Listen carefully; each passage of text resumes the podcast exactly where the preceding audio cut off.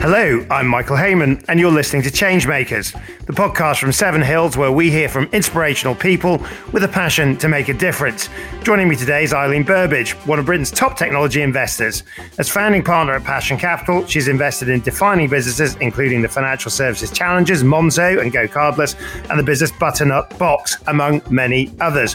Eileen is also special envoy for fintech for the Treasury, and until recently, the chair of the government backed Tech Nation. Eileen, you arrived in 2004, and yet you've got this amazing track record, a lifetime um, of, of track record in a relatively short period. I mean, you're living the British dream. Tell us all about it.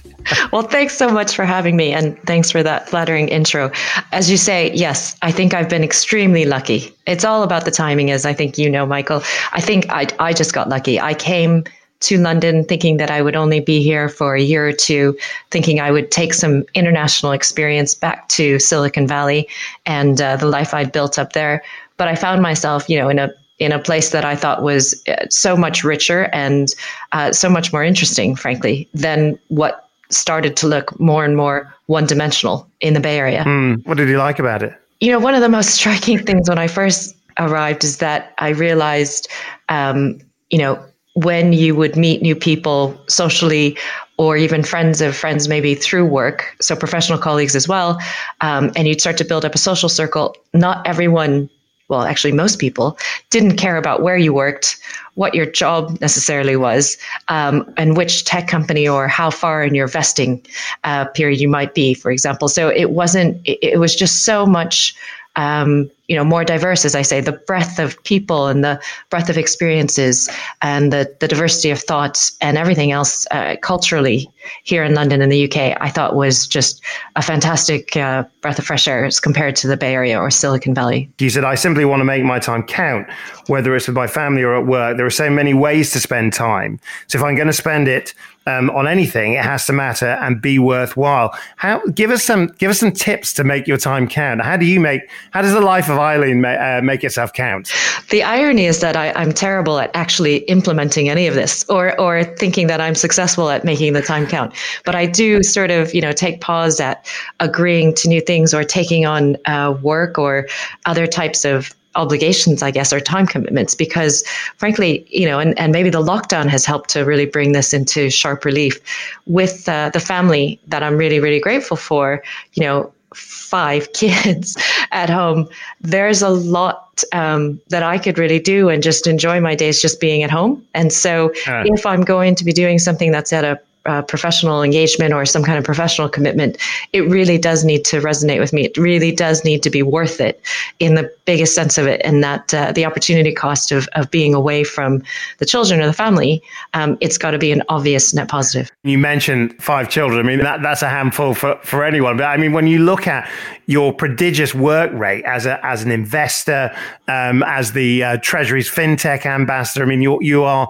I mean, you, you seem to be a, somebody that, that, that never switches the off button on. I mean, do, do you ever slow down, or is actually the pace, is actually that kind of like momentum a big part of, of what keeps you going? I think I do like to be busy. Uh, it is probably though unfair because my family is probably the ones that witness or they absorb or they see when I get too tired and I've overdone it. But um, for the most part, I think I'm lucky simply because I enjoy doing what I do for work. You know, I, I don't see it as a job. I think it's been a privilege, certainly, to be an investor, obviously, to work with Treasury um, in support of the fintech sector, um, clearly, to work alongside Gerard Grech and the rest of the Tech Nation team for the time that I did that. So, everything that I do, I feel like I'm, I'm really, really incredibly fortunate to have the chance to do. And mm-hmm. so, I, I love doing it. It's a labor of love. Um, and so that's why I keep on doing it. I, I, mean, and you do keep on doing it because when you look at, at your CV, I mean, you know, you've worked for some of the greatest names in technology. You're, you're now an investor in technology. You're an ambassador for it. I mean, that all looks like a, a well planned journey. I mean, but but but but is it the case that it's it's serendipity, or or or did you have a goal that actually technology is what I'm going to do? Again, you're always so flattering. Um, and I love the idea of it being a, a master plan and that uh, I'm, I'm sort of ticking these milestones along. No, all of it's been pretty accidental, um, all the way back to even, you know, studying computer science at uni. That wasn't actually my first choice. Um, and I think left to my own devices, I would have done something completely different. But because I, like, like what? what? What would you have done? I remember what? telling my parents I would have liked to do something uh, like psychology or sociology or something, you know, with, with sort of what made people tick. Um, and and what uh, was more, I guess, to do with with human behavior. Um, and I remember my parents uh, being somewhat bemused by that and sort of saying, "Okay, great," um, but they they were actually very supportive of whatever it I'd want to pursue. But they had one criteria, one re- prerequisite, which was you must get a university degree first in anything um, of engineering, law, or medicine. So those were my three options for a university degree. And were you were you quite were you quite influenced then by by I guess parental was it advice or what? I mean, how, how did that work in terms of in terms of the early life? I mean, it, it, it strikes me that you are a very independently minded person, but were you influenced by that kind of was it a pressure or whatever it was in those early days? Yeah, I think growing up, I mean, I, I don't I don't know if I would characterize my parents as tiger parents, but you know, as as first generation immigrants, when they had gone to the U.S., you know, to further their own higher education and to you know try and make um, a life for themselves sort of better than what they felt they'd had uh, in Asia, they certainly impressed upon me and my brother, you know, really really hard work ethic. They absolutely prioritized education excuse me, over anything else. And so that sort of carried through in terms of schooling and, and saying you must have a university degree because then you'll always have something to fall back on. Then go ahead and pursue anything that you want to do, whether that's sociology or psychology or something like that. But make sure you've got that degree so that you could get a job when you realize that you might not want to do that after all. So to be ambitious. Oh, for sure. To be ambitious, but and also to to be ambitious, but also to make sure that you could always look after yourself, and so you could always be financially independent, um, and you know stand on your own two feet. That was certainly um, the kind of underlying theme. And then also it was a you know there were no limits necessarily, you know, in terms of where then the ambition there was no end to what the ambition could be um, but make sure that there was always this sort of uh, landing pad just in case you needed a safety net as well Mm-hmm. So it's really because of them that I did computer science, and that's probably what got me into technology. Um, and so it's all been accidental. It really has. But I have always loved uh, sort of how things work, technology, um, you know, devices, and uh, sort of obviously digital services, um, digital products. And then I think I've just been lucky to have roles that helped translate that between companies, developers, engineers doing that, and then customers or people and markets but, but presumably with the psychology interest, you've you've also got an interest in in people because I, I noticed that you know your your kind of motto to self is treat others as you wish to be treated. T- tell us a little bit about that. Yeah, I think that's just something I'd heard from a very very young age, which just always you know seemed very obvious to me. Um, but seems to be something that maybe gets lost um, in you know when when it's so easy to criticize or to throw barbs or or to frankly, I guess, be unkind or be, um, you know, uncharitable, whether it's on social media or otherwise, um, to strangers or people that we know, I feel like that's kind of uh, been lost a bit. But it's obviously, yeah, something I've heard my whole life. I think it's really basic. I think, um, you know, it's something that children understand, and you know, putting yourself in other people's shoes and simply behaving as as you'd want others to treat you. I think is is really, uh, you know, a pretty decent mantra to follow. I think um, we forget it maybe too often. Mm, does it speak also to to kindness? I mean, is there? I mean, because you know, when when you think about the world that we're in at the moment, we've got one debate which is about the unbelievable symbols of being together, the you know, clap for the NHS, the kindness that we're able to show, and then and then another side of it where people are, are worried about how fractured we've become. I mean, is that is that kind of fairness, kindness? I mean, is is that is that an issue that you think about? I do think about it now, especially because, as you say, the world seems to be getting more and more fractured or polarized. We seem to um, be at a point now where people feel like they have to express an extreme opinion one way or the other, and that there's very little space for middle ground. Um, and obviously, I don't think that's actually accurate, or I don't think that's realistic. Um, and I don't know if that's because social media has conditioned us to say things in 280 characters or less. And so there's no room for interpretation or this middle ground. But I do think we'd be better off if we, um, you know, could remember that there are gray areas and there are also points of view which could be true at the same time. I mean, there mm. doesn't have to be principles that are always mutually exclusive. I mean, I, you had a, a, great reading list, but I noticed um, you're reading "Why I'm No Longer Talking to White People About Race." I mean, t- tell us, tell us what you've picked up from from reading that, and how and how how you're seeing the lessons of that in terms of the wider context of what's going on right now. I read it two weeks ago, and I thought it was absolutely, um, you know, sort of mind blowing in terms of the history, especially with respect to, um, you know, uh, black people in the UK, which I hadn't studied uh, as an American, um, but which I'm actually starting to learn a lot of British people don't actually study or learn about in their schooling either. And so, you know, the first part of that book is about what um, you know, and how the black population has come to be in the UK and how systemically they've been disadvantaged here in the UK, as well as obviously what, what brings a lot of attention to itself in the US. And then also just unconscious bias and thinking about, um, you know, how it's very difficult because of unconscious bias to have conversations with people who may not have had any experiences of their own. And, and now what's happening you know this summer is that so many people are willing to have that conversation or at least wanting to hear about it whether or not they can actually reflect it or absorb it or understand it. And i think that's a huge leap forward uh, mm. even in the two years since i first read the book. And so i actually think it should be almost required reading because it does talk about the history of how we've got here and then also helps people frame the conversation as well. And, w- and when you look at um, this within the context of, of technology in terms of you know, a sector that you would hope is amongst our most progressive. How progressive is it, do you think, as a sector? Yeah, this is always a tricky one because I think that on a relative basis, you know, I'd like to think that tech as a sector is quite progressive. I really do. I think, you know, having now uh, witnessed a lot in financial services, for example, or worked with a lot of people in the legal profession, or even in the highest ranks of academia, for example, you see that um, there hasn't been a whole lot of inclusion or diversity in a lot of sectors, most sectors. Um, and technology seems more progressive and that probably because it's younger and because a lot of the sort of working population is younger as well but even that it's it's you know it's not representative enough at all. Um, you know to study computer science or to have access um, you know to resources to laptops to pcs to devices as one's growing up and to develop that curiosity you know that's a privilege. Um, to have gone to university and studied programming or to be able to teach it to yourself with resources that's a privilege as well.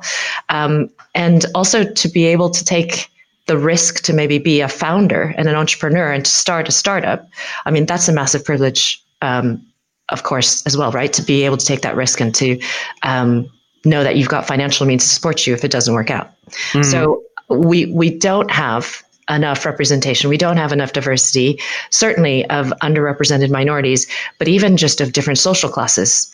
I think technology in Britain and also in the United States, um, you'll see, you know see a lot of people who come from abroad um, to pursue it, but we don't have enough, I guess, you know, you know, British people in different social classes pursuing it because it has been a luxury and a privilege, and it's not diverse enough. I mean, do you think that? I mean, coronavirus seems to be becoming quite a wake up call for the world on on a number of different fronts. I mean, when when you see um, this is the world of technology. I suppose the popular the popular uh, case that's made is that well, tech is doing quite well out of out of coronavirus. You know, it's, it's being it's keeping the world together. It's keeping the world communicating. There's a lot of things going on. But when you see the state of tech in 2020, in terms of here we are at the half year point, what, what what do you make of it? What's what's your kind of view of the state of the nation, the state of tech, the state of its soul, if you will? Yeah, I do think that uh, the coronavirus uh, pandemic has really uh, brought into focus and validated a lot of what maybe tech proponents who had been talking about a fourth industrial revolution, you know, for a number of years have been saying. And it has obviously crystallized the fact that we need to have ways to distribute products and services, um, you know, on a remote basis, digitally, online, uh, without having physical access or presence or exposure to people, customers, and, and channels. I think it's also been just as you know powerful a reckoning in terms of you know thinking about motivations incentives um, and ethics you know and so you know because so many people are at home because so many people are using these platforms um, because everyone's paying attention you know the videos uh, that really are, are sort of uh, underpinning Black Lives Matter as a movement, they're being seen by far bigger audiences than I think if everyone was at work and if mm. everyone was carrying on with business as usual. Similarly, you know, you have boycotts now by major advertisers of Facebook as a platform, and that's because a lot more people are paying attention. They probably, to be honest, uh, can afford to lessen their advertising spend because consumer spending is down as a result of the pandemic. But all of these sort of uh, it's a perfect storm. You wouldn't necessarily have these big advertisers taking these chances if everyone was still spending as aggressively as they were.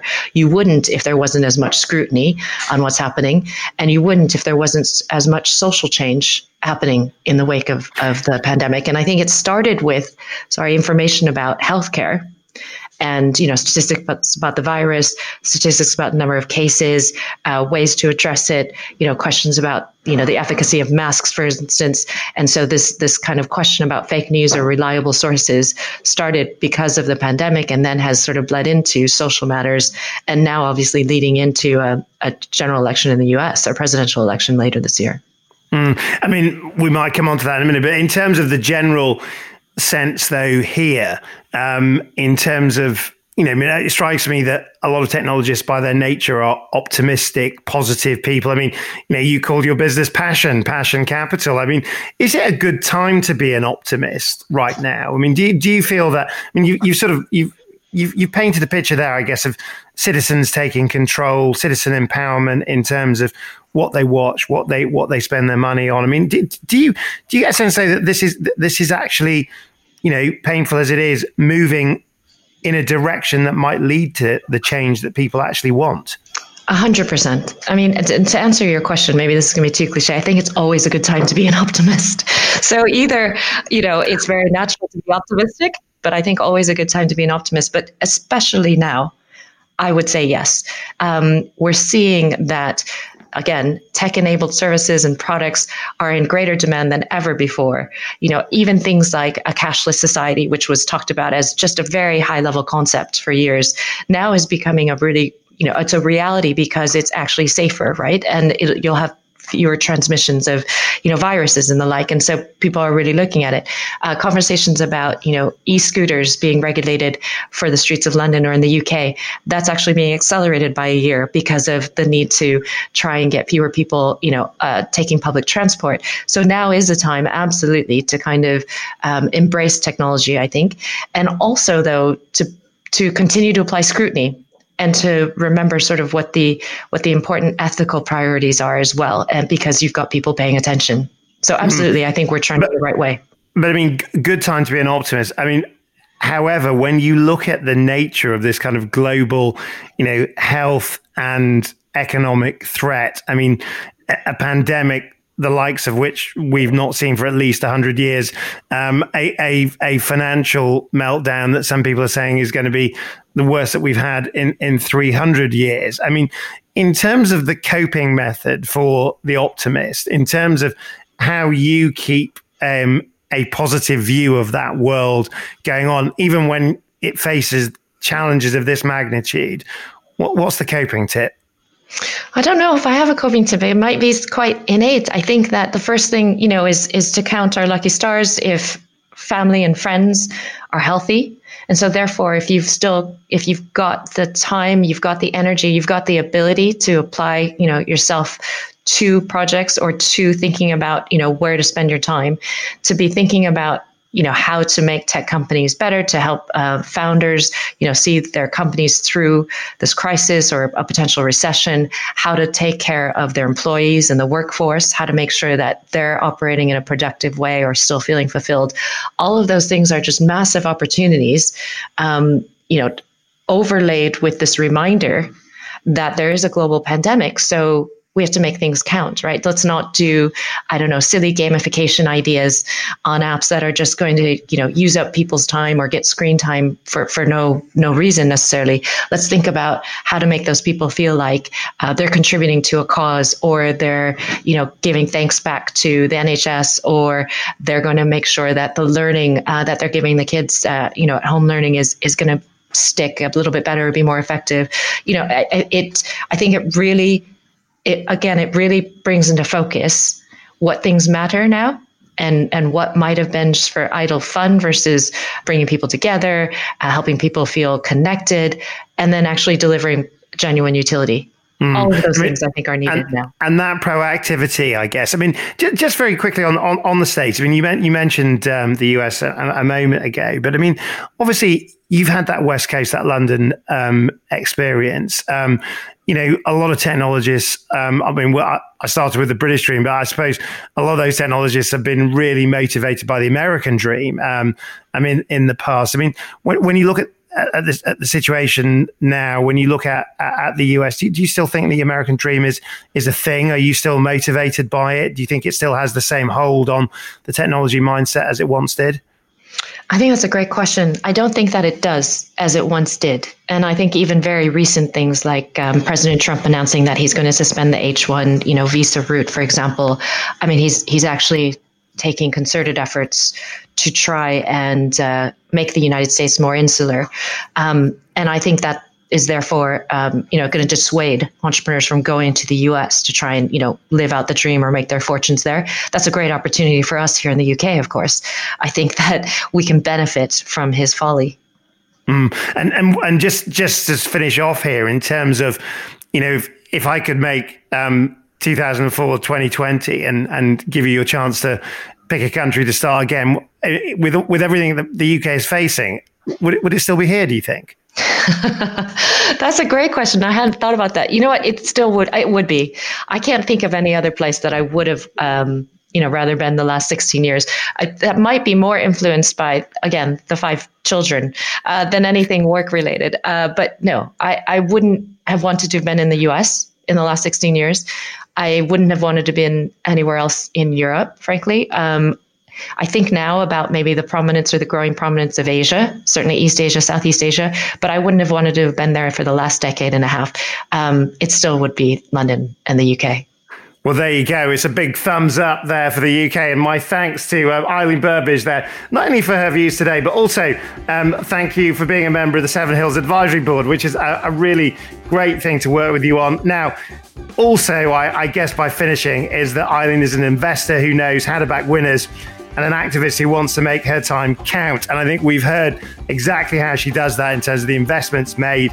Um, and indeed, um, that life of the optimist, always a good time um, to be an optimist. It's been a story about time and how we use it. Unfortunately, our time is up. So all that remains for me to say is join me next time on The Changemakers. Look forward to seeing you then.